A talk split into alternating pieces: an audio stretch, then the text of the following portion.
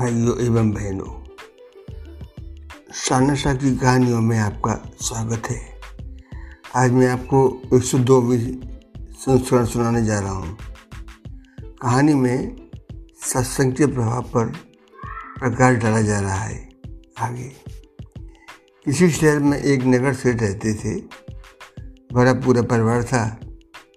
चार बेटे थे। तीन का विवाह हो चुका था। तीसरी बहू सत्संगी परिवार से थी, बचपन से ही सत्संग उसके मन में व जीवन में रसपत गया था सामान्य परिवार में बड़ी, पली बड़ी बेटी थी, लेकिन ससुराल में घर का सारा काम के लिए नौकर चाकर लगे हुए थे। घर की बबुएँ केवल खाना बनाती थीं। वो थोड़े से काम को करने के लिए भी आपस में खींचतानी चलती थी।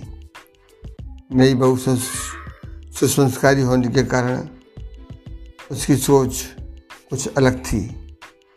उसके स्वभाव अनुसार प्रेम से मिलजुल कर रहना चाहिए, तथा अपने काम के अलावा सभी की सेवा आदर सहित करना चाहिए। कायम स्वयं करने से स्वास्थ्य भी बढ़िया रहता है, अहंकार भी सुमंत्र होता रहता है। जेठानियों का आपस में खींचा खींच एटीट्यूड अनुभव कर। दूसरे दिन छोटी बहू सुबह जल्दी स्नान कर। साफ़ धुले कपड़े पहन, सफ़ेद पहली रसोई में जा बैठी। और सबके मना करने के बाद भी आग्रहपूर्वक बड़े प्रेम से रसोई बनाई, तथा सबको प्रेम से भोजन कराया। मौका पा सात छोटी बहू के पास जाकर बोली तेरी तीन तीन जेठानियाँ हैं, फिर तू रसोई बनाने की चिंता क्यों करती है? प्रत्युत्तर में छोटी बहू ने कहा कि, शास्त्रों में लिखा है कि अतिथि देवो भव। अतिथि को भोजन कराने वाले को बड़े आशीर्वाद मिलते हैं, जिससे पुण्य में बढ़ोतरी होती है। इसलिए ज़रा विचार करो, तब क्या घर वालों को भोजन कराने से पाप लगता होगा क्या?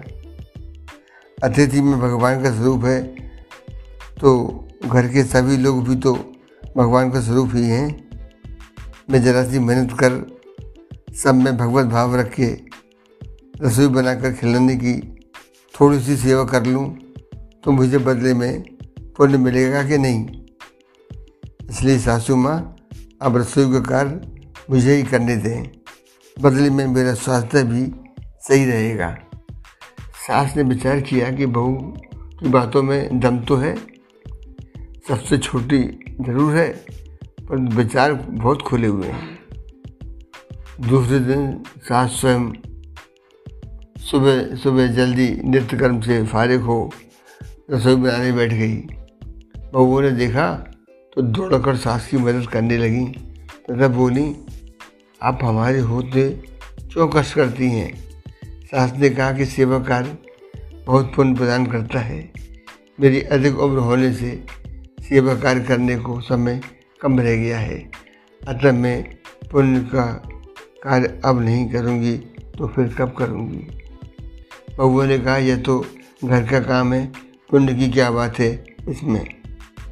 सास ने पूछा कि घर का काम करने से पाप होता है क्या? जब साधु संतों मेहमानों को भोजन कराने से पुण्य होता है तो क्या परिवार को भोजन कराने से पाप लगता है क्या? सभी में तो उस परमात्मा का वास है।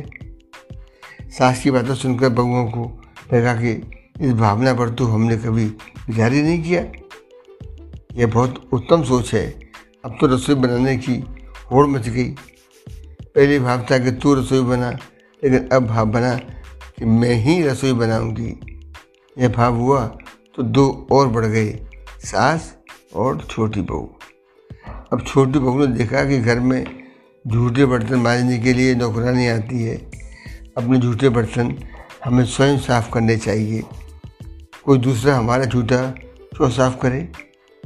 यह सोच अगले दिन उसने सब बर्तन मांज दिए। सास के टोकने पर बहू ने बतलाया कि काम जितना छोटा, उतना ही उसका महत्व ज़्यादा होता है। आपको पता होगा, पांडवों की यज्ञ में भगवान श्री कृष्ण ने झूठी पत्थर उठाने का काम किया था। सास बहू के विचारों से बहुत प्रभावित हुई। दूसरे दिन बहू ने सुबह जल्दी उठकर झाड़ू लगा दी। सास के पूछने पर बहू ने कहा कि, आप मत टोको, आपको बतलाने पर मेरे हाथ से काम चला जाता है। रामायण में लिखा है कि वन में बड़े बड़े मुनि रहते थे, लेकिन भगवान उनकी कुटिया में न जाकर पहले सबरी की कुटिया में गए क्योंकि सबरी रोज़ चुपके चुपके झाड़ू लगाती थी पंपा सरोवर का रास्ता साफ़ स्वयं करती थी कि कहीं आते जाते मुनियों के पैरों में कंकड़ न चुप जाए। सास ने विचार किया कि छोटी बहू तो सबका पुण्य अकेले ही ले लेती है। अब सास और सब बहुओं ने मिलकर झाड़ू लगाने प्रारंभ कर दिया। जिस घर में कलह होती है, वह निर्धनता आती है और जब आपस में प्रेम होता है, वह लक्ष्मी विराजती ही है। सेठ के व्यापार दिन रात बढ़ने लगा। प्रसन्न हो सब बहुओं को नए नए गहने बनवा दिए नए वस्त्र खरीद कर दिए एवं सब बहुओं के बैंक अकाउंट खुलवा कर कुछ पैसे भी जमा करवा दिए। छोटी बहू ने सोचा, मेरे तो अभी बच्चे भी नहीं हैं, अतः सारे गहने बड़ी बहुओं को भेंट कर दिए, कहा कि आपके बच्चों की शादी में काम आएँगे, तथा कुछ पैसे बस नौकरों में भेंट किए। सोचा इतना संग्रह करके क्या करूँगी? किसी ज़रूरतमंद के काम आए तो आप संतोष के साथ दान करने का तो अमिट पुण्य प्राप्त होता ही है। सास को बहू की बात जम गई, पति के पास जाकर बोली, मैं नौकरों में वस्त्र बांटना चाहती हूँ। तथा आसपास जो गरीब परिवार रहती हैं, उनके बच्चों को ड्रेस, फ़ीस व किताबें में का स्वयं में इंतज़ाम करूँगी। हमारा धन किसी के काम आवे तो अच्छा है। न जाने कब मौत बुला ले। और सब यहीं पड़ा रह जाए। जितना अपने हाथ से जितना जी पुण्य कर्म हो जाए, वही अच्छा है। सेठ बहुत पसंद हुआ कि चलो विचारों में क्रांति आई तो सही, वरना पहले नौकरों को कुछ दान करने पर लड़ पड़ती थी। और अब कहती है कि मैं खुद दूँगी।